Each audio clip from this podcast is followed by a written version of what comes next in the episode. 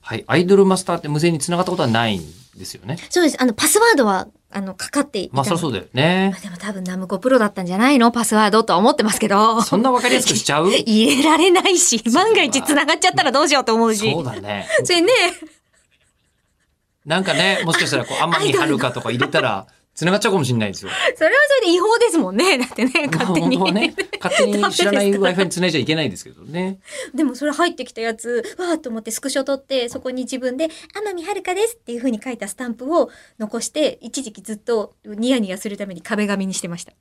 は自分のスマホの壁紙にしてました。ああ、そういうこと。はい。ええあの、天海遥が近くにいるような感じがしてません実はかっいますてよいう。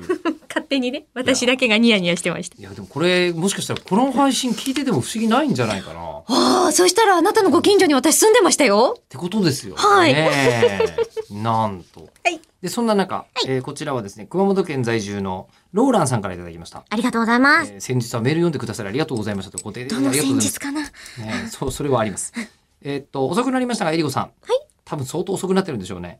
先日配信されたビリビリワールド2021の参加お疲れ様でした。ありがとうございます。こちら、えっと、7月の11日結構前すでございましたね。うん、ちょうど一月前ぐらいですかうん。えー可愛らしくも司会の方や他の出演者への気配りも忘れないトークもさることな がら、なんといってもスタートのライブシーンがものすごくパワフルであらー感動して泣きながら見ていました。あやいやいやいや。自分はえりこさんのライブをリアルタイムで見たことはあまりなかったので、配信とはいえコロナ禍の中でもこうして楽しめたことにとても感謝しております。うーん。